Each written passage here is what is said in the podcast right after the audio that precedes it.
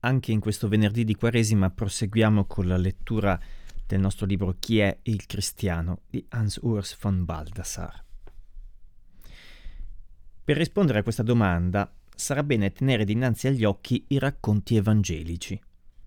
Guardando superficialmente potrebbe sembrare a tutta prima che qui si presenti al popolo un uomo fornito di doti profetiche, che con la predicazione annunzia il regno di Dio, mediante i miracoli esige rispetto per il suo mandato divino e infine fede nella sua persona, che inoltre si sceglie un piccolo seguito di uomini affinché colgano e registrano i suoi discorsi e le sue azioni e da ultimo, quando egli sarà morto e risorto, gli rendano testimonianza a Gerusalemme, in Samaria e fino ai confini della terra.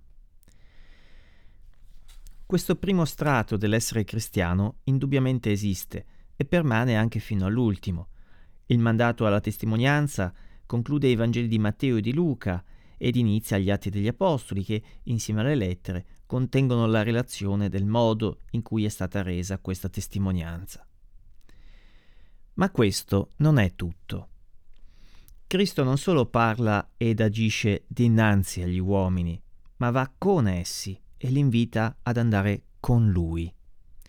Ciò avviene in forma particolarmente visibile nell'elezione degli Apostoli. Chiamò a sé quelli che egli volle, ed essi andarono con lui, e ne costituì 12 perché stessero con lui. In altre scene di vocazione troviamo la frase «sequere me», che si può tradurre con «vieni dietro a me», e si prende dietro non in senso locale, ma nel senso di un rapporto tra il maestro e il discepolo, per cui il discepolo segue in quanto viene ammesso nel mondo interiore del maestro, introdotto spiritualmente in esso. Quanto più ci si guarda attorno, tanto più l'essere con appare come la forma dominante della vita terrena di Cristo.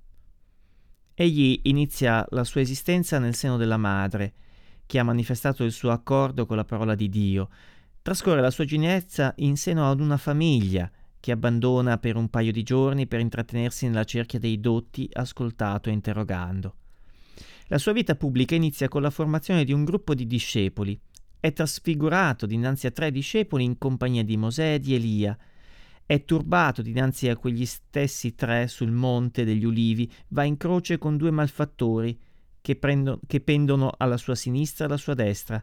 Persino risorgendo non è solo, ma poiché il Venerdì Santo si aprono i sepolcri nel giorno di Pasqua, i corpi di molti santi che erano morti risuscitano e, uscendo dai sepolcri, dopo la risurrezione di Lui, entrano nella città santa ed apparvero a molti.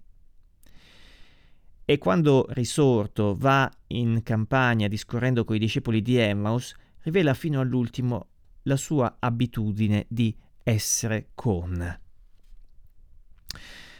Ma lo stadio dell'essere con, senza essere eliminato, tende verso un terzo stadio di estrema intimità, verso l'essere in, che egli realizza nel mistero del pane e del vino, che egli desidera ardentemente e a cui ha accennato in anticipo in molti segni e parole di promessa, e che egli vede in unione con la sua morte redentrice. Ma anche questa egli anticipa con disposizione sovrana e morendo si distribuisce ai suoi, nei suoi, come una vita che perdura ed è presente in ogni epoca del mondo. La sua preghiera finale al Padre suggella con sublime chiarezza l'acquisizione di questo essere in. Essi tutti sono una sola cosa in Lui ed Egli in essi, così come Egli è una sola cosa con il Padre. E su questo essere una sola cosa mediante l'essere in, egli ripone tutta la sua speranza. Da ciò il mondo deve riconoscere la sua missione divina. I discepoli che permangono nella loro missione di rendere testimonianza attingono alla forza nella fede che li fa consapevoli del loro essere nel Signore e del suo essere in loro. Cristo vive in me. Siamo così abituati a questi concetti che non ne percepiamo quasi il paradosso. In quanto discepoli rendono testimonianza della sua antecedente singolare presenza dinanzi ad essi, ma egli pur essendo con essi ed essendo in essi rimane fino all'ultimo quell'unico. Anzi, si deve andare oltre a questo. Quanto più egli fu con essi, e tanto più si aprirono i loro occhi per la sua unicità.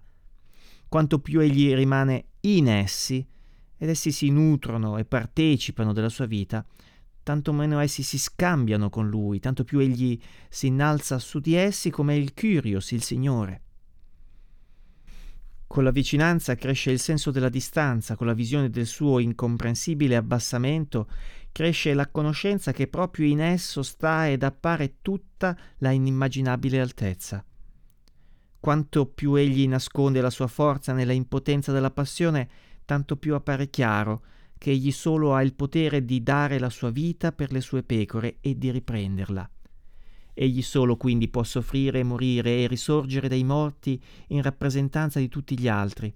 E così il discepolo, che per la sua intimità con Gesù afferra tutto ciò con la fede, è continuamente rimandato e per così dire respinto verso il dovere di rendere testimonianza. La cristianità odierna, stanca di una pratica puramente esteriore, ha raccolto il suo amore e la sua attenzione sul cristiano che rende testimonianza. Rendere testimonianza è la parola che risuona dovunque in Francia e spesso fin quasi a sazietà. La vita dei piccoli preti operai fu testimonianza, quella dei piccoli fratelli e sorelle è testimonianza.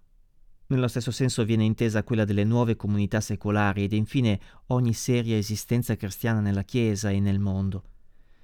Per quanto serio sia questo progresso nei confronti della religione farisaica di una tiepida borghesia, e per quanto il concetto di testimonianza possa includere anche l'essere con e l'essere in, nel concetto pieno del martirio, per sé sola è un atto che potrebbe anche essere concepito in senso minimalistico come testimonianza di un evento storicamente accaduto. E in questo senso, come caso limite, persino un incredulo potrebbe attestare la crocifissione ed il sepolcro vuoto. E la celebrazione eucaristica della comunità potrebbe essere similmente concepita come una festa commemorativa di riconoscente ricordo del beneficio della redenzione avvenuta, come ad esempio l'atto vittorioso di Giuditta sull'esercito nemico veniva celebrato ogni anno con giubilo dagli israeliti, e fu messo nel numero dei giorni santi da quel tempo fino ad oggi. Ma evidentemente una simile concezione della celebrazione comunitaria non è affatto sufficiente, non solo perché i cristiani devono sperimentare in essa la parola di Dio come una parola che nello Spirito Santo è presente e si avvicina, ma poiché nella consacrazione, nella comunione, il Signore ricordato è presente nella sua realtà corporeo-spirituale, dinanzi ad essi, con essi e in essi. Il Vangelo insegna che le cose stanno così ed il cristiano le crede, ma egli aspira a comprendere ciò che crede. Com'è possibile che ciò che Cristo ha di unico, di incomparabile, sia non soltanto dinanzi a noi, ma con noi e in noi, anche oggi? Che anche noi lo compiamo veramente, senza che cessi di essere l'essere e l'agire dell'unico. Si noti che qui non si tratta soltanto di sottigliezze vacue, ma del punto centrale che deve essere chiarito se si deve dare una risposta all'interrogativo avanzato dal nostro titolo. Il Vangelino. Buona giornata.